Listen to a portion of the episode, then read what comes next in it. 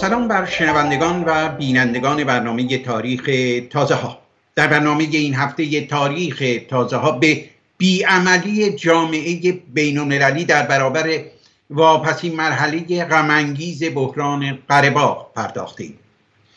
برچیده شدن جمهوری خودخوانده قرباق کوهستانی و ادغام آن منطقه در جمهوری آذربایجان به دنبال جنگی برقاسا واکنش شدیدی در اتحادیه اروپا بر نینگیخت تند و تیزترین واکنش ها را بعضی از روشنفکران روزنامه نگاران و سیاستمداران فرانسوی نشان دادند. کم و بیش همه آنان بیعملی اتحادیه اروپا به ویژه فرانسه را به باد انتقاد گرفتند. آنان انتظار داشتند اتحادیه اروپا یک پارچه به دفاع از ارمنیان قربا برخیزد. اما چرا چنین اتفاقی نیفتاد؟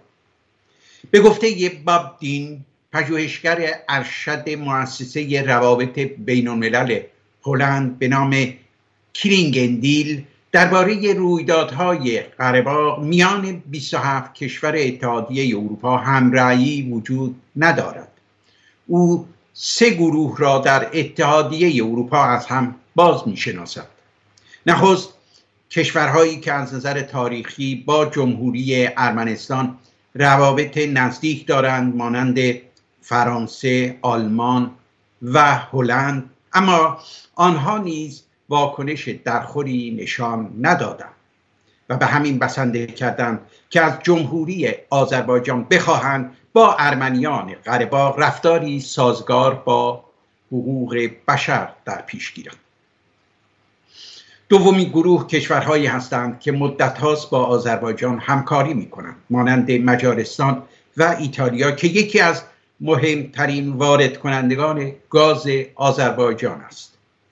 سوم گروه در برگیرنده کشورهای سابق بلوک شرق است که سخت با روسیه دشمنند فراموش نکنیم که ارمنستان هنوز عضو رسمی سازمان پیمان امنیت جمعی است که در سال 2002 پیرامون روسیه شکل گرفته است.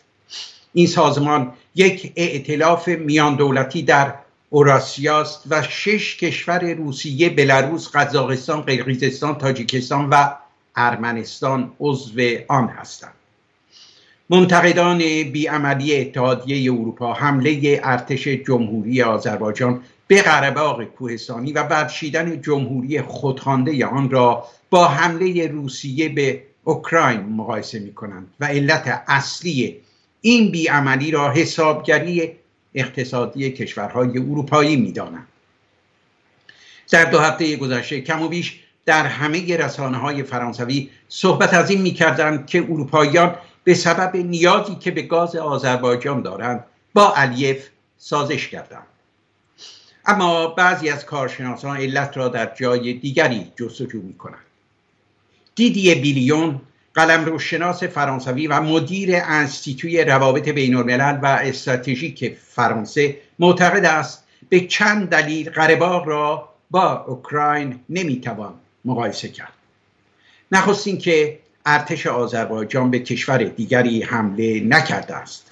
جمهوری قرباق کوهستانی را کسی در جهان به رسمیت نمی شناخت به گفته این کارشناس در ماه می گذشته حتی نخست وزیر ارمنستان نیز آشکارا پذیرفت که قرباق کوهستانی بخشی از خاک آذربایجان است. دومی که اتحادیه اروپا در وضعی نیست که جمهوری آذربایجان را محکوم کند یا تصمیم به تحریم آن کشور بگیرد. در سال 2022 جمهوری آذربایجان متعهد شد. سالی 20 میلیارد متر مکعب گاز دست کم تا سال 2027 روانه اروپا کنند. به همین سبب اتحادیه اروپا سکوت اختیار کرده و تنها به کمک های بشردوستانه به ساکنان و پناهجویان قرباق کوهستانی بسنده کرده است. تا کنون آمریکا نیز گامی در جهت محکوم کردن جمهوری آذربایجان بر نداشته است. کارشناسان معتقدند توان آمریکا برای اثرگذاری در قفقاز جنوبی بسیار محدود است چنانکه در جنگ 44 روزه سال 2020 نتوانست گامی در جهت حمایت از ارمنستان بردارد و آن جنگ با میانجیگری روسیه به سود آذربایجان پایان یافت. از سوی دیگر آذربایجان با ترکیه عضو ناتو روابط نزدیک و بسیار دوستانه دارد.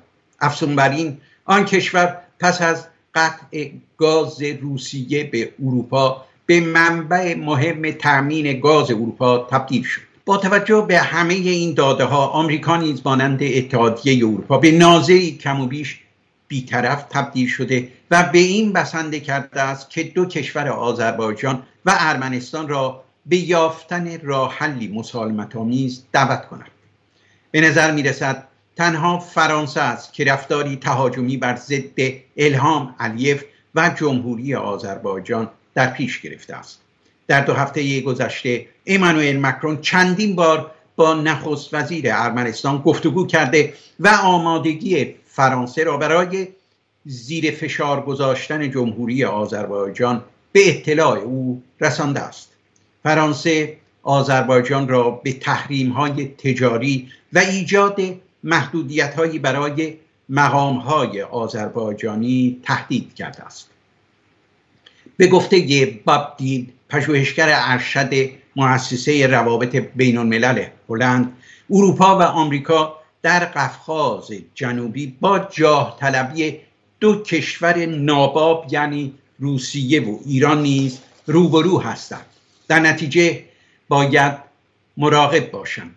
از نظر راهبرد ژئوپلیتیکی قفقاز برای اروپا بسیار اهمیت دارد چنانکه در چندین پروژه حمل و نقل در آن منطقه برای راهیابی به آسیا سرمایه گذاری کرده است. برای اروپا آذربایجان مناسب ترین کریدور به مقصد آسیاست به عقیده دیدی بیلیون مدیر انستیتوی روابط بین الملل و استراتژیک فرانسه رویدادهای قرباق در 35 سال گذشته یکی پس از دیگری به فراموشی سپرده شدند. این بار نیز کشورهای غربی پس از فروکش کردن شور و هیجان کنونی به زودی این رویداد را فراموش خواهند کرد و سرگرم مسائل دیگری خواهند شد. به گفته توماس دیوال روزنامهنگار و کارشناس بریتانیایی قفقاز و اروپای شرقی. اروپا و آمریکا اکنون سرگرم جنگ اوکراین هستند. پیشروی چین در جهان و کشاکش های خاور میانه مشکلات فراوانی برای آنها ایجاد کرده است.